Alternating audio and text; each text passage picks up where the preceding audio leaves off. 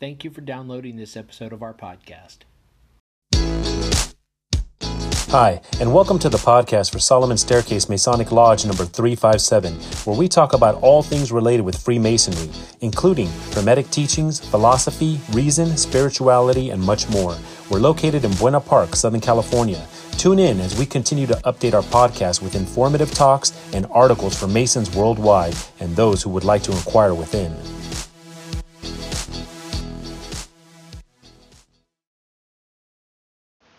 The following article is called Anti Masonry and Masonry The Genesis of Protest, 1826 to 1827. It's written by Ronald P. Formisano and Kathleen Smith Kutolowski. It's from the American Quarterly, Volume 29, Number 2, Summer of 1977.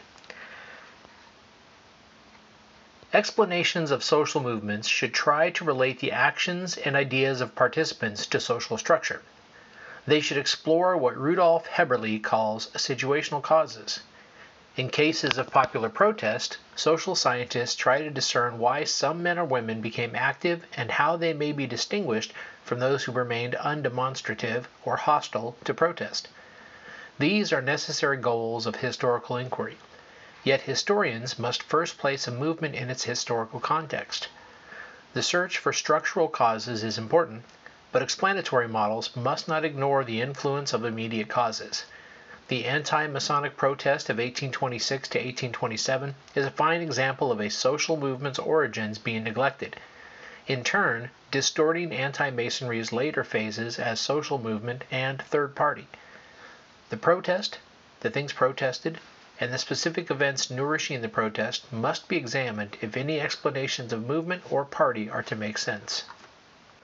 Most students of 19th century America have heard of William Morgan, the obscure stonemason of Batavia, Genesee County, New York, whom local masons kidnapped to prevent him from publishing an expose of fraternal secrets. Yet modern historians deem the incident trivial, and some doubt that a kidnapping even occurred, much less a widespread conspiracy, murder, or cover up, as anti Masons alleged. This kidnapping not only happened, it came during a whole series of outrages committed by Masons and preceded a cover up which also transformed public attitudes.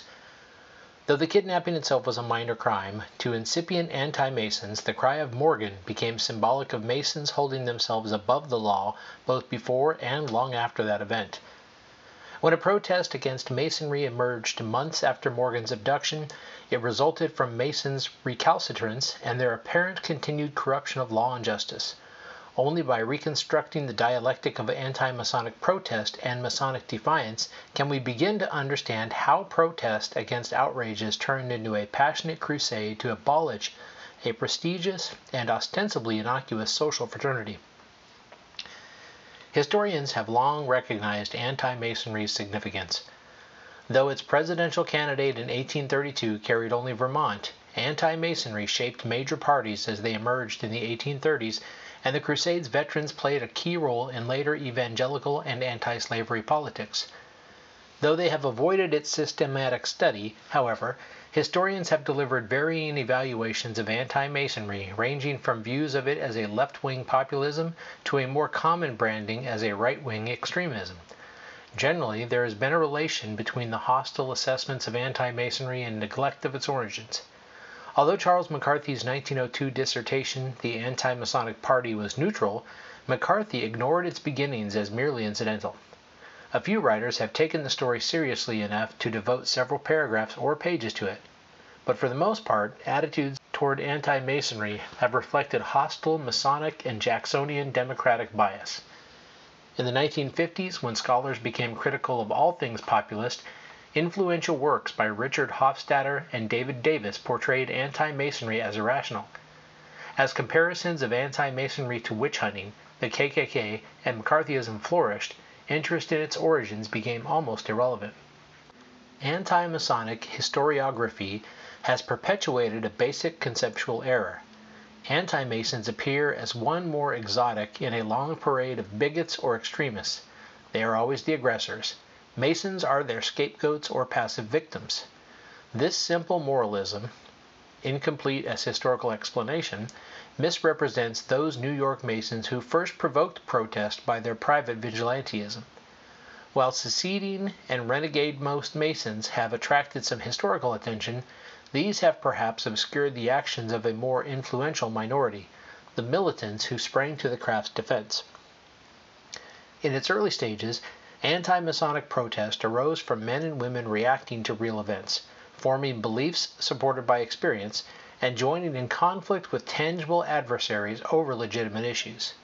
Initially, most protesters were neither fanatics nor opportunists, nor were they propelled by anti conspiratorial impulse. Their hyperbolic rhetoric must be seen in relation to contemporary public rhetoric and, moreover, to Masonic excesses. Admittedly, there were some reckless early attacks on Masonry, but private Masonic vigilantism had initially stirred up fear and anger against the secret society. Whether Masons murdered Morgan or not, whether they and friendly local and state authorities perpetrated a cover up, grounds existed permitting reasonable persons to believe that Masons were systematically violating the Republican norm of equality before the law and due process of justice. The protest thus justified itself with deep seated Republican ideals and ethos born of the American Revolution and permeating political culture in the early 19th century. The protest was at once restorationist and populist, egalitarian and nostalgic. A closer examination of Masonry as secret society is necessary to illuminate the fraternity's role beyond the common sense proposition that secrecy invites fear and hostility. Although some social theorists maintain that secret societies possess an inherent potential for aggression, America's social fraternity did not resemble the 19th century esoteric brotherhoods which elsewhere fomented rebellion and revolution. But Masonry did possess the secret society's emotional furniture, and what Marx called superstitious authoritarianism. It resembled the general antisocial type oriented toward exclusively benefiting its members and it provided a protective incubator for unpopular ideas.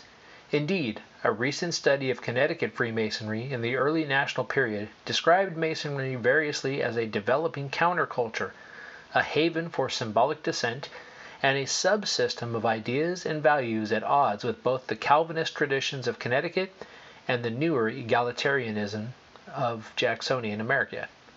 In 1826, however, Masonry's public standing was ambiguous the craft possessed standard features of esoteric fraternalism, and depending on where it was, could be convivial, benevolent, mystical, patriotic, charitable, pietist, or even reformist. Its most potentially controversial features, however, were its secrecy, secularism, cosmopolitanism, elitism, and implicitly anti egalitarian urge to provide a model of social order and sponsored mobility. Entrance into the fraternity was, as Richard D. Brown put it, ostentatiously exclusive. Its hierarchic organization, titles, pageantry, costumes, and icons suggested to outsiders an unrepublican longing for aristocracy. Its latitudinarian religious posture and its unprotestant idolatry prompted evangelical pietists to denounce Masonry as an infidel competitor for men's souls, a competing church, and as an authoritarian belief system which interfered with freedom of individual conscience. Yet Masonry did not uniformly attract increasing antagonism before or during the 1820s. That thesis rests on deductions from events after 1826, not before. Convention has it that the anti Illuminati outburst of the 1790s was a precursor of counter subversive movements which grew steadily thereafter into anti Masonry. Yet no one has shown systematically the location or degree of hostility to Masons before 1826. On the other hand, during Lafayette's triumphal tour of the United States in 1824 and 1825, Masons appeared in public ceremonies across the land. It might be argued that Masonry was growing in popularity, although the total number of active, affiliated, or inactive Masons in 1826 was probably a small proportion of adult white males. In the first quarter of the century, Masonry grew. A popular Masonic orator exaggerated little when he claimed in 1824 that there never was a time since the creation of man so favorable as the present for Masons to associate. In 1800, Masonry claimed 11 Grand Lodges, 347 subordinate lodges, and 16,000 members nationwide. Two decades later, New York State alone counted almost 300 lodges with an estimated 15,000 members. By 1825, it had added another 150 lodges and 5,000 members. In short, the society experienced rapid, invigorating prosperity in the 1820s. What is Masonry now? asked a Connecticut Mason in 1825, and answered, It is powerful. It comprises men of rank, wealth, office, and talent, in power and out of power, and in almost every place where power is of importance, so as to have the force of concert throughout the civilized world. The flush Masonic times which encouraged such bombast ended after the Morgan incident, with New York's lodges falling to 82 by 1830. Yet the inference usually drawn from such data that Masonry wholly collapsed is misleading. Masonry's decline tells nothing of the zeal of those who stood and fought. In eastern New York, Masonry survived and diehards led by New York City and Albany lodges waged political warfare against anti-Masonry. Even in the thoroughly infected western counties, stubborn remnants fought on for years. The Masons' capacity to fight back depended less on numbers than on the strategic positioning of many brothers in society and government. New York Masonry entered the battle in 1826 1827, as Jabez Hammond put it, in a most palmy state. Hammond guessed that a majority of office holders owed allegiance to the craft legislative, judicial, and executive officers from presidents and governors to deputy marshals and constables. Reverend Senator to the town meeting orator were, I religiously believe, a majority of them Freemasons. For western New York, Hammond's inflated estimate has some substance. In Genesee County, for example, 16 townships claimed lodges by 1826, and Freemasonry was as much a part of rural life as it was a village phenomenon. Western New York had only recently emerged from the frontier, but Masonic lodges had grown up with early settlements as quickly as schools and churches. The ravages of anti Masonry, combined with neglect, have obliterated the pervasiveness of Masonry in New York State's hamlets and countrysides before 1826. In Genesee, Masonry enjoyed political and social status and overlapped with other elite institutions. From 1821 to 1827, half of all county officials, 12 of 24, were Masons. They constituted almost half the county's political leaders, and many affiliated with the upper status Episcopal Church. In 1822, even the press that became the original enemy of Masonry, David C. Miller's Batavia Republican Advocate, praised a Masonic speech in the craft itself. In Rochester, on July 31, 1826, the Knights Templar staged a gala installation at the village's most fashionable church, St. Luke's Episcopal. The Monroe Republican described the ceremonies with delight, and found the keynote speech to show Masonry in a manner calculated to do away with prejudice and recommend the institution to the favorable notice of the community. Similarly, in December 1825, in Batavia, Masonic officers were installed at St. James Episcopal while the church choir sang the Masonic Ode. Not long after, anti Masons would scornfully deride such affairs, but later fulminations cannot be taken as indicators of earlier opinion. A popular anti Masonic writer who allegedly first prepared to publish a book critical of Masonry early in 1826 claimed that public opinion was then decidedly on the side of the institution and stood ready to crush the wretch who should venture to speak of its follies. And a Mason began in 1828 defense of Masonry by noting, so quiet have been the opposers of Masonry for many years past in this country that we hardly thought a defense of it would ever be required. At a minimum, then, attitudes toward Masonry on the eve of Morgan were ambivalent. Whatever the underlying hostility, fear, or envy, explicit practical postures included tolerance, respect, and approval. On the other hand, Masons themselves were sensitive to criticism and believed they had enemies. Masonic tradition offered examples of oppression suffered by brethren in many lands. Masonic orders referred to prejudices against them.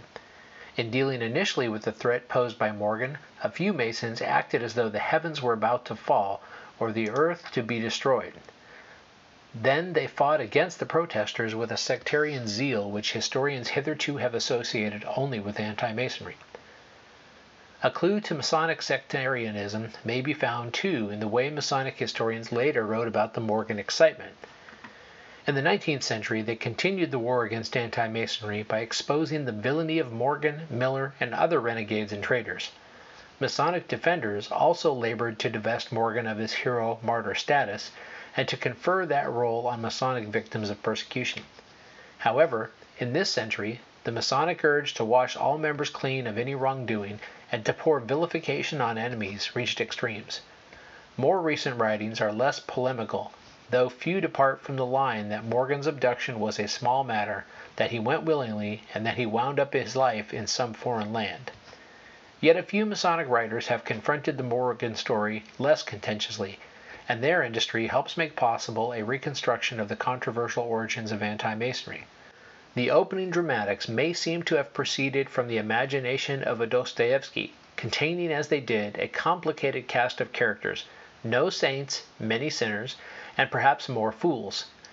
In early summer 1826, Morgan, a pretentious, if impecunious, stonemason, and David C. Miller, struggling publisher of the Batavia Republican Advocate, announced their plans to publish an expose of Masonry. Both certainly sought profit, and both may have wanted private revenge against certain Masons or lodges. Morgan had affiliated with Batavia Lodge, but by 1826 had fallen out with most Genesee County Masons. Miller was not then a Mason, but the editors of a recently established rival newspaper, the People's Press, had all become Masons in 1826. Thus, bad feelings existed, but exact connections between these and the expose are not known. Although Morgan and Miller seem an unlikely pair to have threatened an established social institution which had endured earlier revelations, Many Masons of the area became inexplicably obsessed with them. A Masonic seceder who witnessed a meeting of Batavia Masons planning to punish Morgan later claimed he never saw men so excited in my life. Committees were appointed to do this and that, and everything went forward in a kind of frenzy. They first tried to bluster the determined pair, then to frighten, and finally to force them to give up their project. They harassed Morgan and Miller with prosecutions for petty debt and with tacit cooperation from the Masonic sheriff of Genesee County, William R. Thompson, clapped Morgan in jail, searched his quarters, and took some papers under pretended legal sanction. Local speculation mounted as strangers, thought to be Masons from other areas, came and went through the villages of western New York. A Masonic agent from Canada even apparently infiltrated the Morgan Miller group. In early September, the controversy climaxed as Masons mounted a series of bold vigilante actions, on September 8th, a gang organized by local Masons set out to destroy Miller's printing offices, but turned away on learning its defenders were equipped with firearms. Two nights later, Miller and his men squelched a midnight attempt to set fire to his offices. At dawn on September 11th, several Masons arrested Morgan at his home on a charge of petty theft and took him to Canandaigua. There they imprisoned him for debt. The following night, a friendly Mason paid Morgan's debt and coaxed him from his cell. Other men suddenly appeared, and with Morgan struggling and crying murder, wrestled him into a closed carriage and drove rapidly away. Many Masons later maintained that this all formed part of a sham publicity stunt to sell books, but the fact remains that Morgan had disappeared forever. Meanwhile, in Batavia, an operation apparently to abduct Miller encountered more difficulty. A Leroy constable, backed by a club carrying posse, arrested Miller on vague charges, kept him for several hours in a lodge room in a nearby hamlet, then took him to Leroy. Miller's friends followed, remonstrating, and at last gained his release. By mid December, Morgan's Illustrations of Freemasonry could be bought from Miller for a dollar per copy. A mild revelation of Masonry's first three degrees, it was followed by more successful competitors, and its publication hardly affected the uproar it helped begin. Immediately after abduction, however, Miller broadcast news of it, and ad hoc citizens' committees formed throughout the country and traced the closed carriage over a hundred miles from Canandaigua west by Rochester to Lewiston, and finally to Morgan's last known incarceration at Fort Niagara. Rumors began to fly. Morgan now lived in Canada among the Indians, or in foreign lands, or, many believed, had been murdered and his body hidden. Intrigue and violence had filled the air before the abduction, strengthening beliefs in dark deeds of vengeance. More importantly, the complicity of many local law officers and the repeated use of the law for private purposes added to the shock of these outrages as the affair and aftermath came to be known. These events, sketched here, constituted only the main set of many incidents leading to calls for Masonry's abolition. In the weeks and months after Morgan's passage to the unknown, the kidnappers and their champions did more to create and sustain hostility to Masonry. The impact of the first outrages alone could not have created anti Masonry. New and repeated outrages followed, and to protesters formed a logical and consistent whole with those just witnessed. The new outrages sprang from the legal actions resulting from Masonry's altercations with Morgan and Miller. These generated a train of courtroom dramas which kept reenacting the kidnapping or allied events for some four and a half years. From October 1826 to mid 1831, in five counties Genesee, Ontario, Niagara, Orleans, and Monroe over 20 grand jury investigations were held and dozens of Masons indicted. At least 18 separate trials took place some of which raised legal issues that reached the state Supreme Court. Hundreds of persons appeared as witnesses or watched these trials. When newspapers seemed reluctant to publicize the matter, news spread all the more quickly by word of mouth, as it usually did with greatest effect in that region and time. Then papers began to print verbatim reports or detailed summaries of the trials. Thus, for over four years, the public feasted on a flow of information, much of it providing new evidence of Masonic conflict with the law. The legal proceedings influenced contemporary writings and documents which also supported the basic anti Masonic view of the abduction and aftermath. Those who later denied that an abduction even took place ignored the first important Masonic account, Henry Brown's A Narrative of the Excitement in Western New York, published in Genesee County in 1829. The author, a loyal Mason, 40 year old Batavia lawyer, bucktail Democrat, and an Episcopalian, loathed enthusiasm and compared anti Masonry to the frenzies over the Popish plot and Salem witchcraft. Although satirizing the protest, Brown described an abduction, calling it unjustifiable, impolitic, and illegal. Unlike many Masonic brethren, he understood that the failure of the legal system to lessen anxiety and to deliver prompt justice made matters worse. Brown compiled a study, a brief for Masons, mainly from local sources, before the trials ended. In 1832 a comprehensive work appeared which incorporated the results of the trials. William Leete Stone's Letters on Masonry and Anti Masonry, usually regarded mistakenly as anti Masonic, deserves a central place in any bibliography on these topics. An Adams Republican, historian, folklorist, and man of letters, Stone was the editor publisher of the New York Commercial Advertiser. Unlike so many alienated Masons, he never renounced the order, though he did call for its dissolution. Stone was no evangelical or anti Masonic polemicist. Throughout the mid 30s, he continued to write on controversial manias, aiming to deflate superstition and hysteria. He warned of the dangers of religious perfectionism, condemned the excesses of revivalism, and even lashed out against anti Catholicism. The letters came then from a secularist who abhorred fanaticism and who particularly aimed to dampen Masonic ultraism. Stone read trial reports, legislative documents, private manuscripts, and solicited information, even from anti Masonic leader Thurlow Weed, in letters and interviews. In late 1831, he told Weed that he wanted to write something that we can coax the Masons to read and that does not appear ex parte to the people. Stone's call for the fraternity's dissolution and uncompromising emphasis on the outrages, however, earned the hatred of militant Masons. Although he saw Morgan as no hero martyr and Miller as no crusader, he discerned that Masons had conducted a conspiracy. The circle of conspirators embraced directly or indirectly hundreds of intelligent men, acting not from sudden impulse of anger, but after long consultation. Civil officers and prominent citizens of all kinds had participated, including sheriffs, legislators, lawyers, doctors, even ministers. Stone blamed only a few extremists for murder, however, which he thought not intended.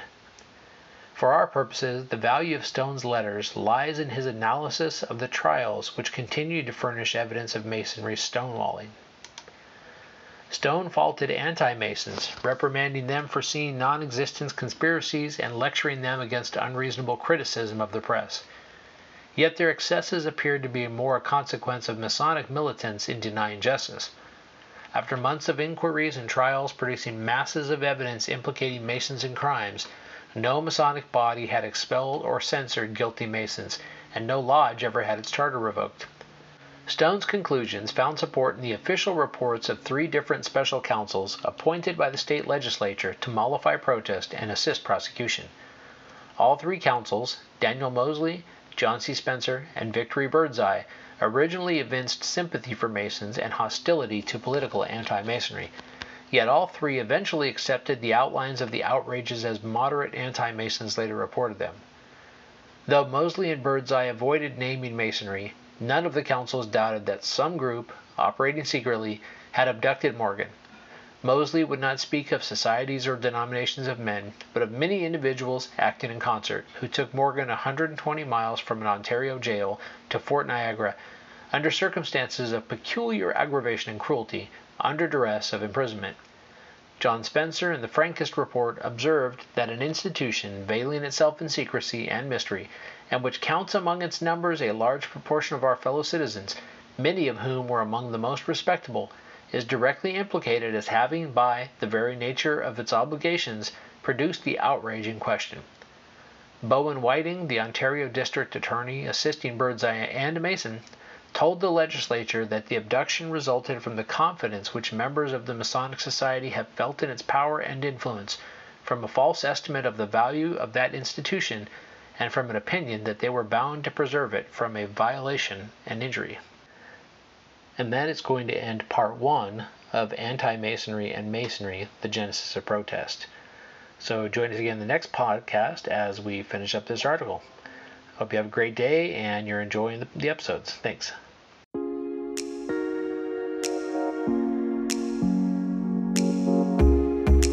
Thank you for listening. If you like what you heard, please subscribe and leave us a comment. We enjoy hearing from our listeners. If you really like what you heard, share this podcast with your friends and lodge members. Visit us online at solomonstaircase.org.